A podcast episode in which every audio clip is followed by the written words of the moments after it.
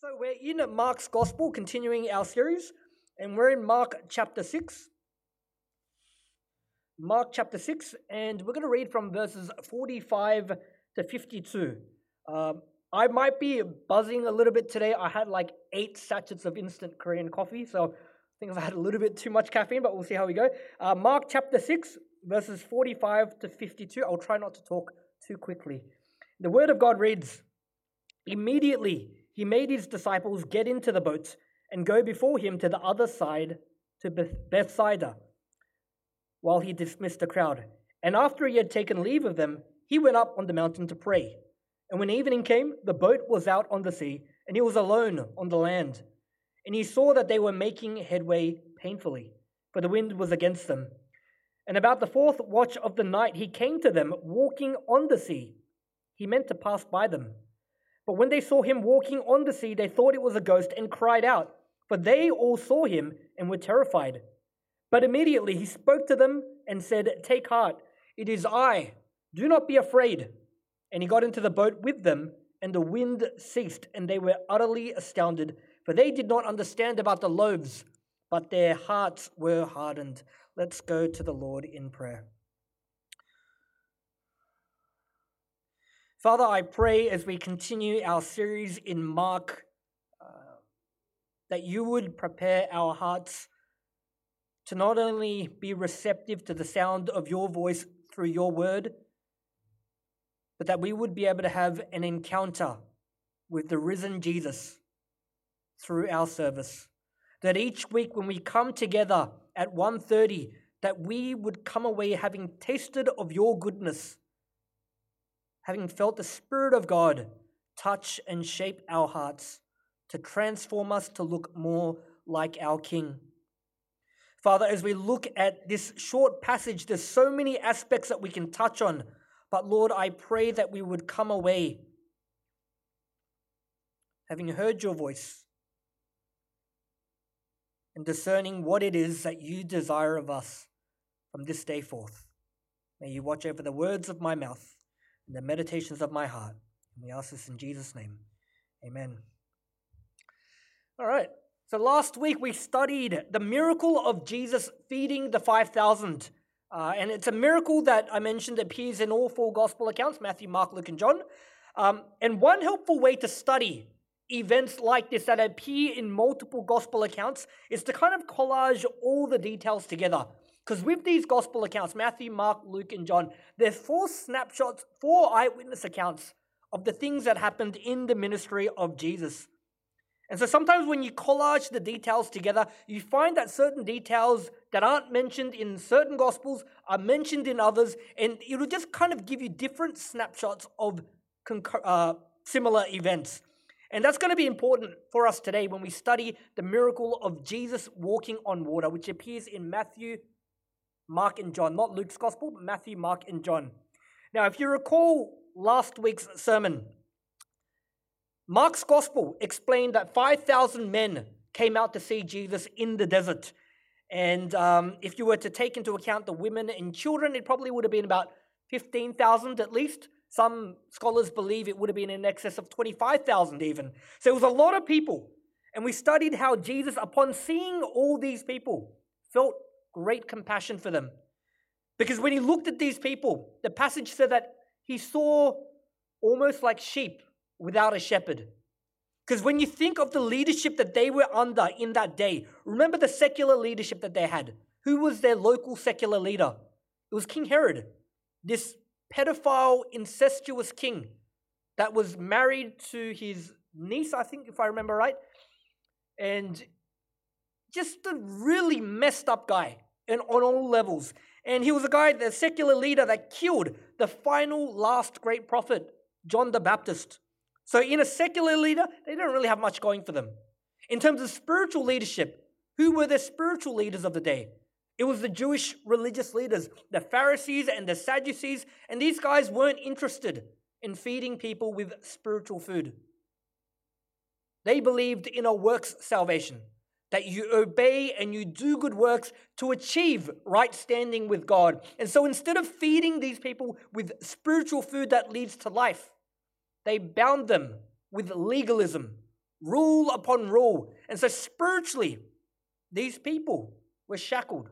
They didn't have freedom in God, they were prisoners to the law. And so Jesus responds to their spiritual hunger by feeding them. And he does this by preaching. And then he sees their physical hunger and he physically feeds them by supernaturally multiplying five loaves of bread and two fish. Now, today's passage occurs straight after and begins in verse 45. And it says that immediately he made his disciples get into the boat and go before him to the other side to Bethsaida while he dismissed the crowd. Immediately, he made them get into the boat. There seems to be almost a shift in the mood because they just finished eating. They heard sermons, they had a meal together. They were probably all relaxed and maybe, I don't know, I get food, co- food comas when I eat, but maybe they were going through that. But there seems to be a shift in mood because suddenly things start to feel urgent. It almost feels like an emergency evacuation where Jesus is pushing his disciples onto the boat, saying, You know, get out of here, get out of here now. You go first, I'll meet you on the other side. And he makes them leave towards this town called Bethsaida. Now, something interesting I want to point out. Jesus tells them in today's passage to go to the town of Bethsaida. But if you read Matthew, Mark, Luke, and John and you collage all the details together, this miracle of the 5,000, the feeding of the 5,000, it actually occurs in Bethsaida. So the question arises as Jesus is trying to evacuate his disciples what does it mean when he tells them to go to Bethsaida when they're in Bethsaida. And there's a few explanations that different scholars give. Some people believe that there were two cities called Bethsaida. Uh, I personally don't find that convincing because when you look at a New Testament map, you don't see two cities called Bethsaida. Um, I think the most logical explanation was probably that they were in the desert part of Bethsaida and Jesus was telling them to go into town. Kind of like, you know, I live in Blacktown. Like, I made fun of Mount Druitt. I'll make fun of Blacktown. I live in Blacktown. And it's like, you know, you live in Blacktown, and then you got the CBD in the, in the city. You know, I live in Blacktown, but if people in other parts of the world ask me, where, where, where are you from? I'll say I'm from Sydney, even though I'm from Blacktown. Uh, and so that's kind of, I think, what's going on. They're in the desert, and Jesus is telling them, go into, get in the boat, go down the sea, and I'll meet you in town later. But just, just get out of here now. But if they're going to go into town, wouldn't it be quicker to walk? And what's what, what's so urgent? Why does it feel like there's a shift in mood? Why does it feel like it's an emergency evacuation? And you know, this is where collaging the details of the other gospels uh, is gonna is gonna be important because Mark's gospel doesn't actually tell us why. He doesn't. If you read through it, it doesn't tell us what was so urgent about this evacuation. But John's gospel does. After feeding the 5,000, John's gospel says in chapter 6, verses 14 to 15, when the people saw the sign that he had done, feeding the 5,000, they said, This is indeed the prophet who is to come into the world. Perceiving then that they were about to come and take him by force to make him king, Jesus withdrew again to the mountain by himself. You have to remember the time that Israel was that, that they were living in. Israel as a nation, they had no independence. They were living under the rule and oppression of the Roman Empire. And it was like century after century, they were just under the oppression of one empire after the after another. It was the Babylonians and the Persians and the Greeks, and now the Romans. And the Israelites knew that God had promised that one day, after going through oppression from one empire after another, that one day God is going to send them a messianic king to give them freedom, to bring them salvation. But as they went from century to century, their understanding of what the messianic king would look like started to become distorted. Because God's design for the Messianic King was so that he could bring freedom and salvation from sin. But the Jews had come to believe that the king, the messianic king, would bring them freedom and salvation from the Roman Empire, to overthrow and destroy this empire. And so it was quite different. God's plan was for the king to come and die. The Jews' expectation was for the king to come and kill. Their hope was for, you know, a spirit, oh, well, God's hope rather, or God's plan was for a spiritual revival. But the Jews, they didn't want a spiritual revival. They wanted a secular revolution to overthrow their government. And because the Jews generally had this kind of sentiment in their hearts, uh, they saw the signs that Jesus performed.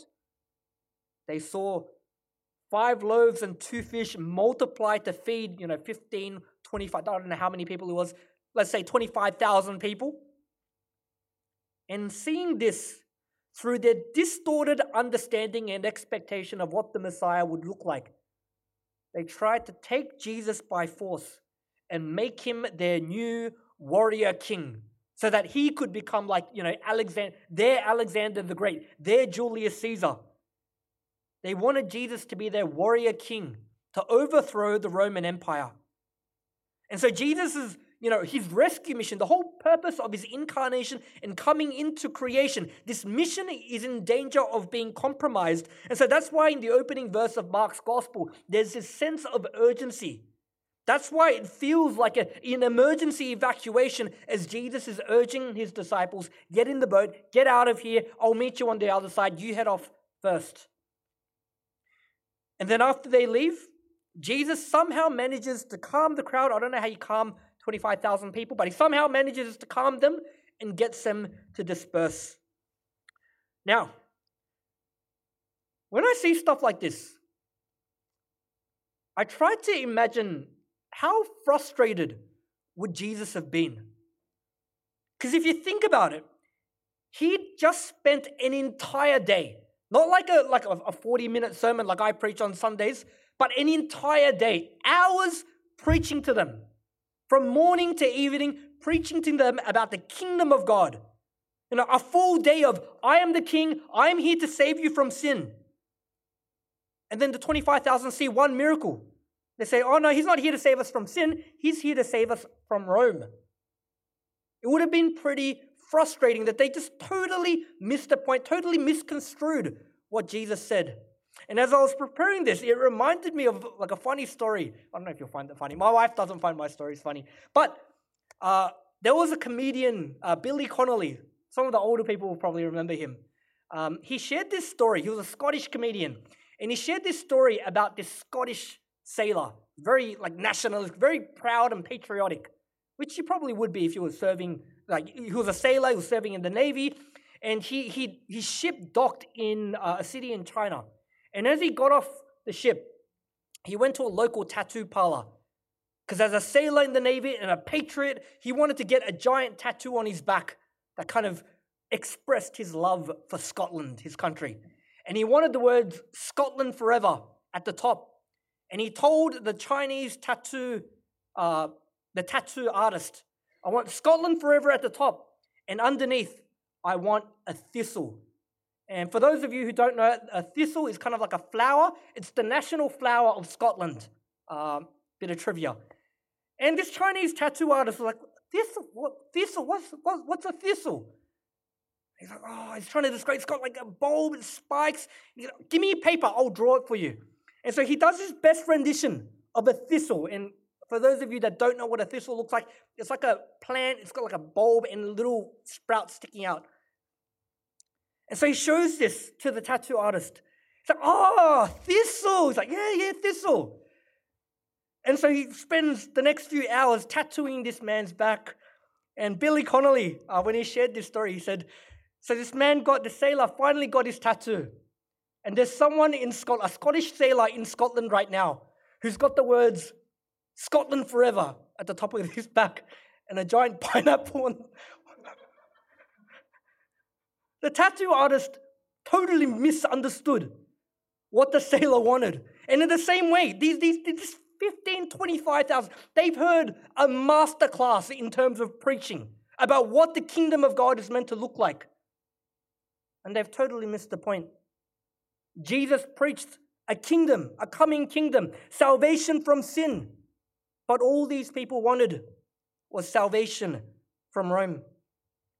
It would have been agonizing to see this. And so, verses 46 to 47, it said, After he, Jesus, had taken leave of them, he went up the mountain to pray.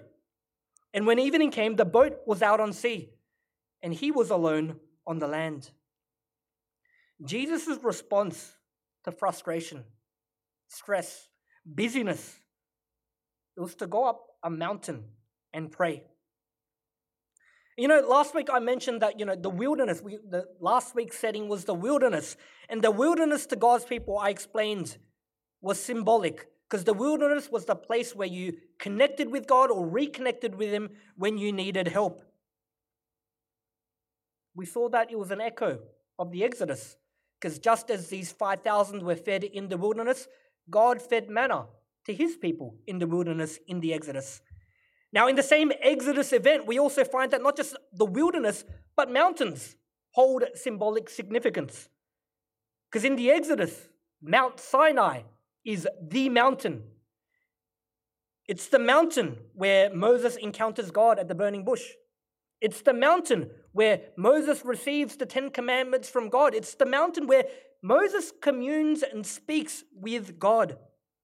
And so, if the wilderness, wilderness was a place where you reconnected with God, the mountain was the place where you got to converse and speak to God. And so, almost like an echo of Exodus, Jesus, having left the wilderness, goes up the mountain where he spends time in prayer. And he prays on the mountain while the apostles are in a boat trying to get to Bethsaida. And Jesus must have picked a good vantage spot on the mountain because uh, the passage says in verse 48 that he was able to see see the apostles while they were praying or while he was praying rather. It says that he saw them. He saw that they were making headway painfully because the wind was against them. Now to give you a bit of context um, the apostles their task that jesus gave them was to get in a boat get out of here and head into town on the boat uh, if they went by foot, I'll probably guesstimate, but it probably would have been like 30 minute, a 30 minute trip by foot. Um, and so by boat, it probably would have been similar, if not faster. I don't know how fast rowboats go, but I'd assume it'd be about the same, if not quicker. But the passage says that they were really struggling to make any kind of progress to get to Bethsaida or get into town. And it says that they struggled until the fourth watch. What is the fourth watch? Um, the fourth watch, watches where we're like not watches, but like watches, like watching, like a watchtower watch. That was how uh, the Romans divided time after 6 p.m. And from 6 p.m. to 6 a.m., from evening to, you know, the crack of dawn, uh, they divided this 12 hour slot into four quarters. So 6 to 9, 9 to 12 a.m., 12 a.m. to 3 a.m., and 3 a.m. to 6 a.m. And so the fourth watch was this final period before dawn from 3 a.m. to 6 a.m. They were struggling up until the fourth watch, which meant that when they left the desert at 6 p.m., for the next nine hours, they were struggling to get to a place that was 30 minutes away by foot. And as much as, you know, I criticize the apostles, because when we read through Matthew, Mark, Luke, and John, I've mentioned that they, they appear a bit slow like a bit dopey. They're not the brightest of individuals, but you have to give them credit. Because up until now in Mark's gospel, they've had like a, a dog like obedience to their master. Anything that Jesus did, no matter how weird or strange it was, they obeyed. They didn't procrastinate, they didn't question him, they just did everything the moment they told him to do it. And it seemed that the more they obeyed, the more difficult their life became. Do you remember the first time they told, or Jesus rather, told them to get into a boat? We saw a few weeks ago. They get into a boat and they enter into a mega storm where they almost die. And it was because they obeyed Jesus. And in obedience, having survived this storm, they go across the sea. And they reached their destination. And what was the reward of their obedience? The reward for obeying Jesus was that they landed in the middle of the night in a graveyard. And if that wasn't bad enough, a crazy, naked, demon possessed man screaming at the top of his lungs comes running towards them. And I explained, I've had a naked, crazy guy running towards me at Strathfield before. It is terrifying. There is something about someone being naked running at you that just makes it so much more terrifying because you don't know what to do. This was the reward for their obedience. Even their mission trip that they just came back from. What were the parameters and the rules of that mission trip? You're not allowed to take anything. No spare change of underwear, no spare change of clothes, nothing. So you might be sweaty, you might just be filthy, can't change your, can't change your outfit. What you're wearing, that's all you got. But they don't procrastinate, they don't question Jesus. And even in today's passage, they obeyed Jesus. They got into the boat to head into town. And what was the result? What should have been a 30 minute trip ends up being nine hours of them rowing, making no headway. They must have had incredible cardio. Now, sometimes we have this assumption that obedience leads to success. Uh, but for the apostles, obedience just seemed to lead to frustration.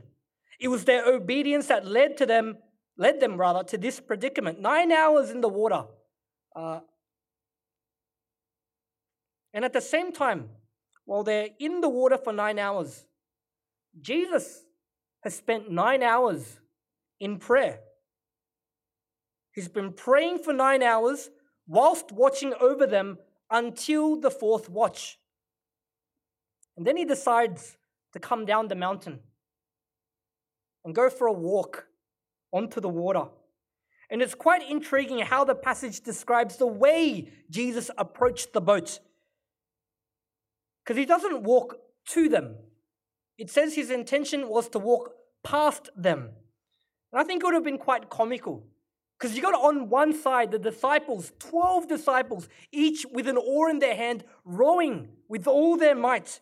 The wind blowing, and because the wind's blowing, the waves are probably a bit, you know, really choppy. The boat's rocking back and forth. They're tired, they're exhausted, and then they look out of the corner of their eye and they just see some guy in their peripheral, defying the laws of physics, unfazed by the wind and the waves, just going for a casual stroll in the evening on the water. And remember, it's the fourth watch. It's about 3 a.m. It's pitch black.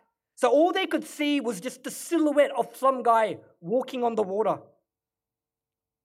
They don't realize it's Jesus yet. And so the passage tells us that they see this silhouette of a man and they think it's a ghost. And verse 50 tells us that they were terrified.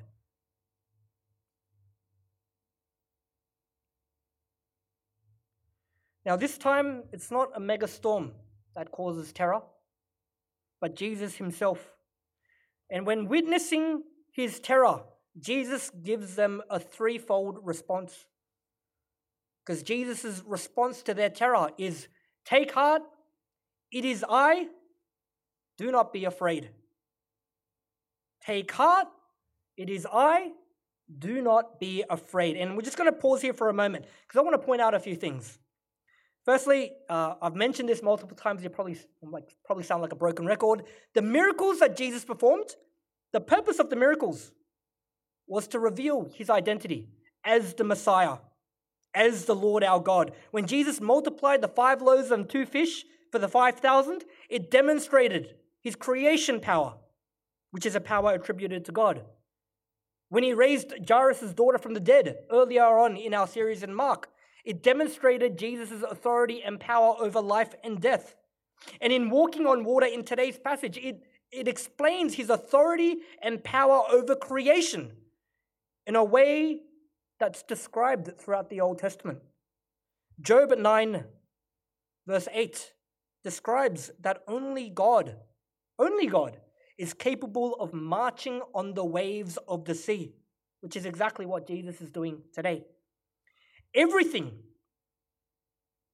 everything, all the signs, all the Old Testament prophecies, it was all pointing to the identity of Jesus. Everything that the apostles had witnessed, the purpose of it, the signs, the miracles, it was to point and reveal who Jesus was. But it's crazy because the apostles don't get it. They've seen all this, but they still don't get it. And we know this because the end of verse 51 and 52, it says, And they were utterly astounded, but they did not understand about the loaves because their hearts were hardened. And it's interesting that Mark uses this word hardened because if you've read through the scriptures, you know that that word hardened is a word used to describe the heart of God's enemies, people that reject God.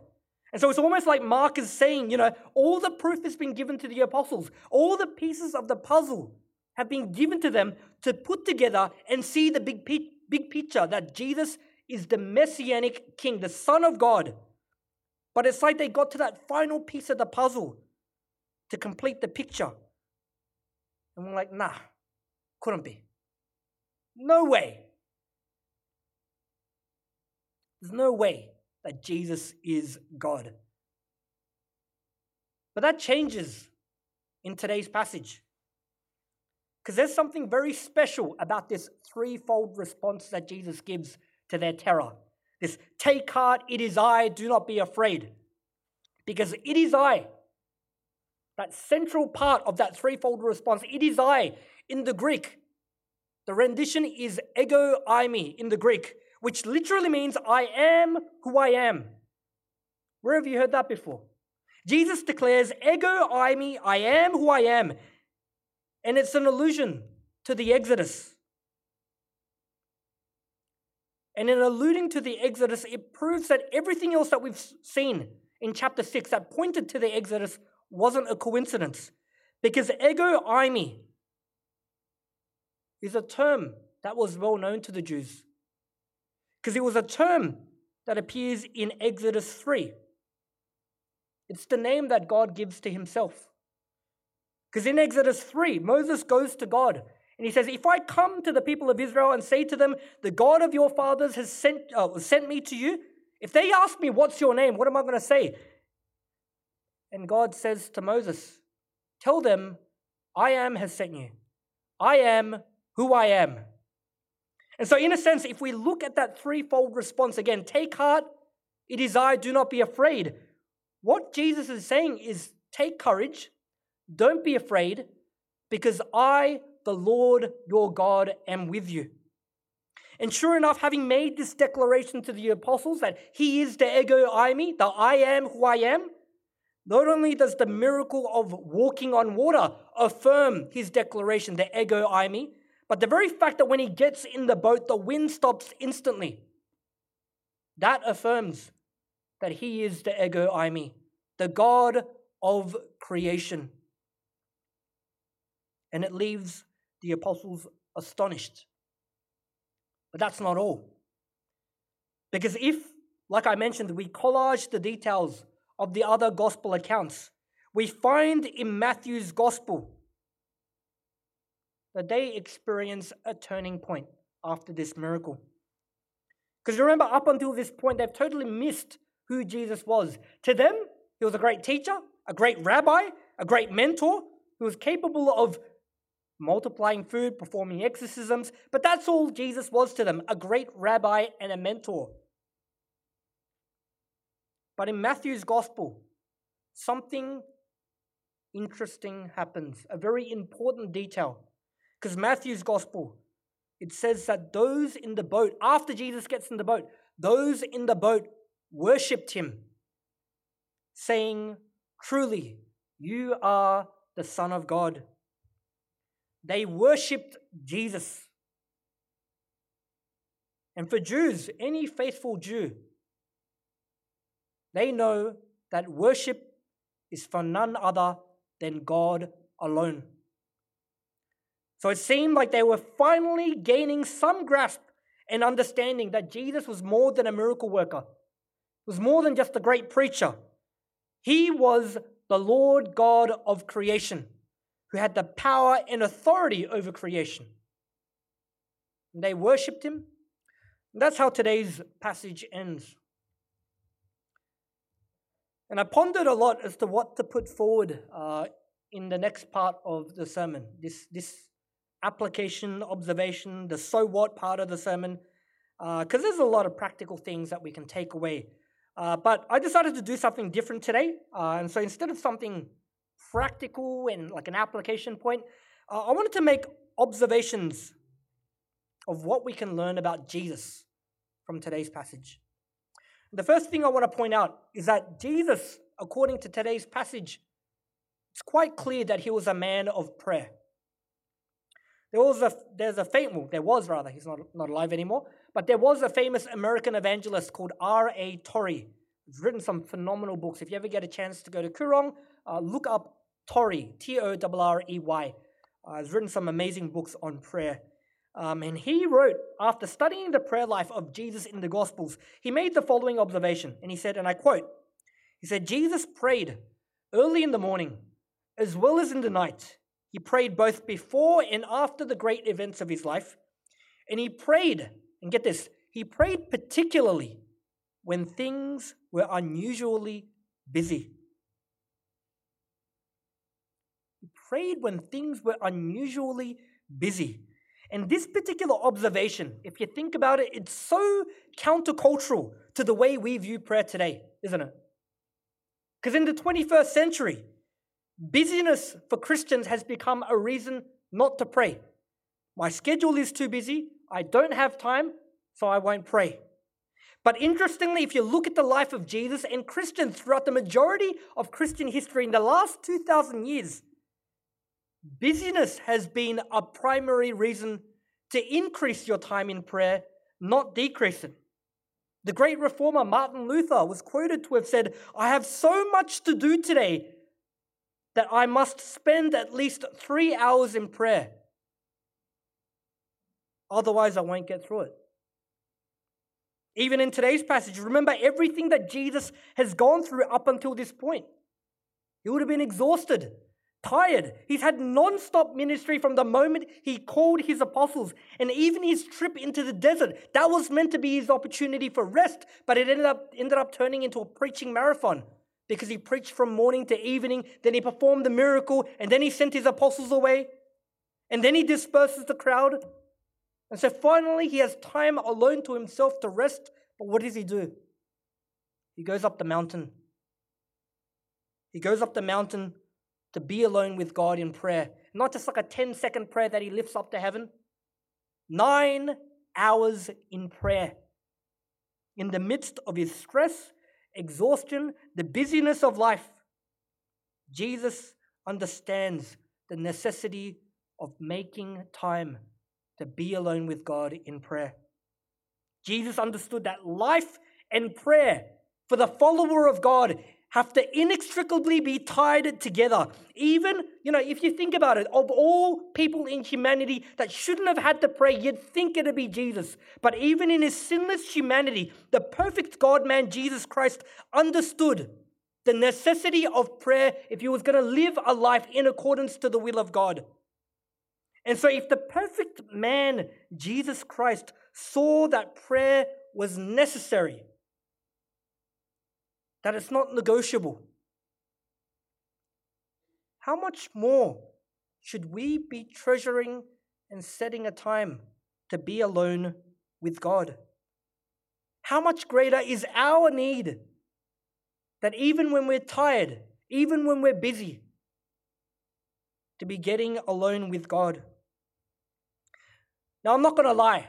Uh, establishing a routine of prayer is not easy to begin with. If you want to pray nine hours, you just leave this building today and be like, I'm going to pray nine hours. It's not going to happen. It's like someone going to the gym and be like, I'm going to bench 100 kilos from my first session. It's not going to happen. It's not easy. And the reason it's not easy is because Satan hates us communing with God. Satan hates a praying Christian. He will come and interrupt and hinder, do everything to hinder you from praying. He'll leverage your sinful nature in the most filthy ways possible. Satan does not play fair. He knows your weaknesses and He will leverage every single one of your weaknesses to stop you from praying. He will lie to you about prayer. He will tell you, and I think He's the one that created that culture. You're too busy to pray. He will lie to you and say, You're too busy to pray. You're too tired. You're exhausted. You need some rest. Pray later. But you know what? If you discipline yourself to press through, and especially during these times of busyness, stress, stress, exhaustion, and times of hopelessness, if you push through and make time to pray, you will find that some of your most sweetest moments of fellowship with God will be created. Some of the most precious memories and experiences and encounters with God will be created when you pray during these times of life. And I don't just promise you that because I studied it from the scriptures. Any person that's prayed during a season of busyness and exhaustion will tell you as a first hand testimony, not something they heard from someone else, but personally firsthand, that there is something special about approaching the throne room of God in prayer when you've got nothing left in the tank. I promise you that. And it's something to think about. Because when we understand that Christ was a man of prayer, it should lead or trigger a desire in us. Like we, will never be able to pray the way Jesus prayed. But if we're going to be like Christ, you know, we romanticize what it means to be like Christ. If you're going to be like Christ anywhere, be like him in prayer. And if you're struggling to establish a discipline of prayer, it's not easy.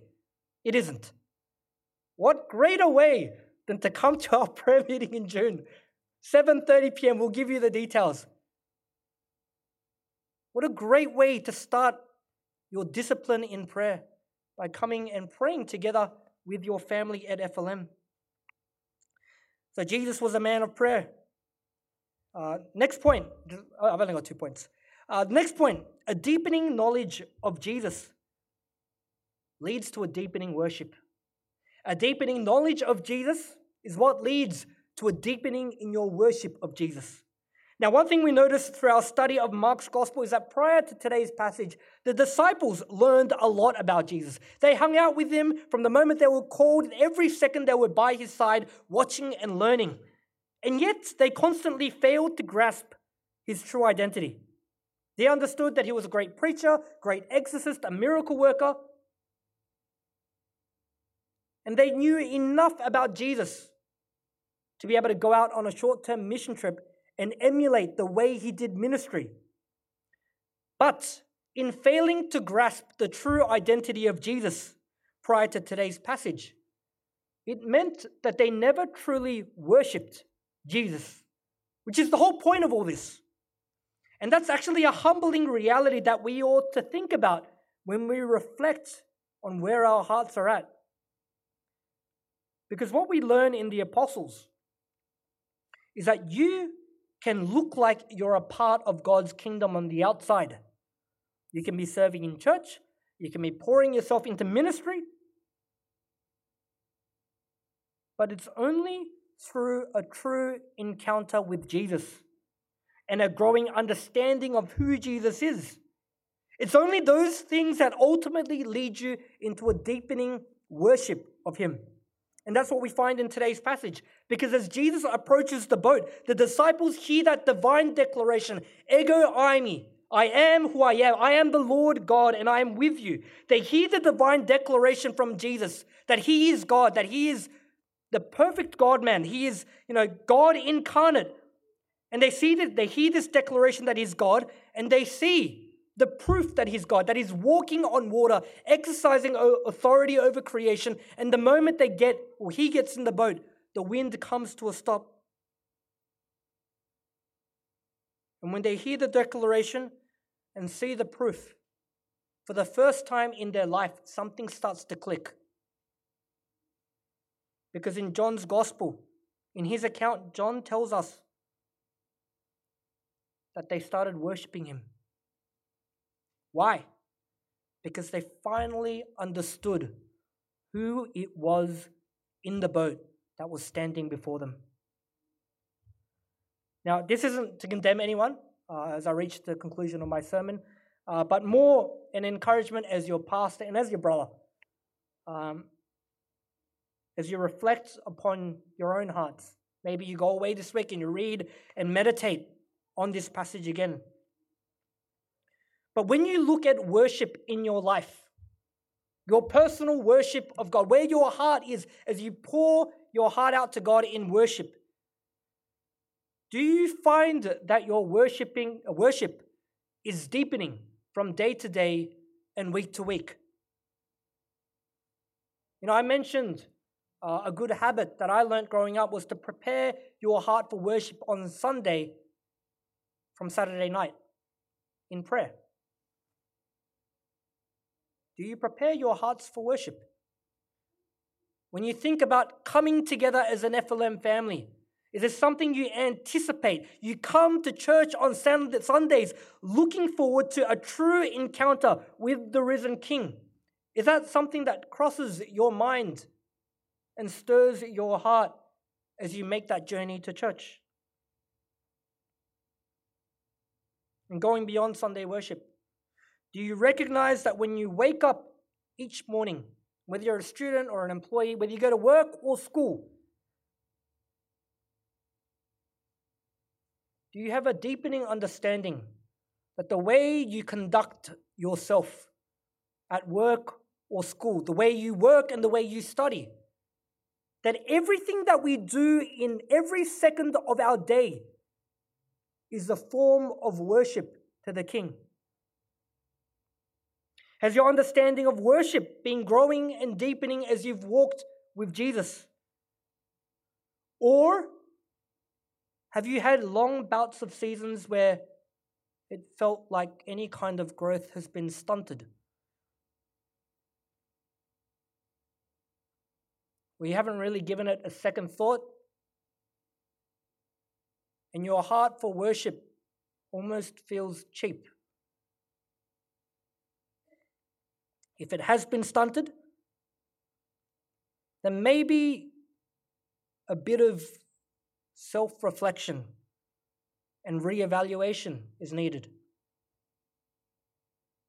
Because a stunting in the deepening worship of God usually occurs because our knowledge, our deepening knowledge of God has been stunted. And if that's the case, what better way to remedy it than coming to prayer meeting in June, which is in a few weeks? Oh, I'm like, I'm not joking, I'm being serious. Prayer is such a great place to begin. Prayer is what you use to call on the Holy Spirit to illumine your eyes, to read the scriptures, and understand the Jesus that's revealed through the scriptures. Prayer is where you approach the throne room of God and commune with Him. So, those are just the two observations I want to leave you with. The first is that Jesus was a man of prayer. That really should shape the way we view prayer. He was a man of prayer. And finally, a deepening knowledge of Jesus should lead to a deepening worship of Jesus. Let's pray. Father, we thank you for the faithful accounts that we have in the Gospels of the ministry of Jesus. We thank you for the significance of events like this, where it's more than just a display of power. It's more than just Jesus walking on water. But we see so many dimensions to Jesus' life and ministry that should shape the way we commune with you. That we wouldn't cheapen this gift of prayer, but that we should treasure it. That we would not give in to the lies of Satan when we feel we're too busy to pray, but like Christ and the countless saints of God that went before us. That busyness should be a primary motivator to not decrease but increase our time in prayer. And so, Lord, I pray for myself and for FLM as a family that if any of us are going through a season where we feel our deepening understanding of worship has been stunted, that you would allow, by the Spirit of God, for us to diagnose where it is that we're going wrong. And through prayer and through a deepening knowledge of Jesus, that you would bring healing to our soul so that we can create precious memories and moments with you in the place of sacred prayer. And it's in Jesus' name we pray. Amen.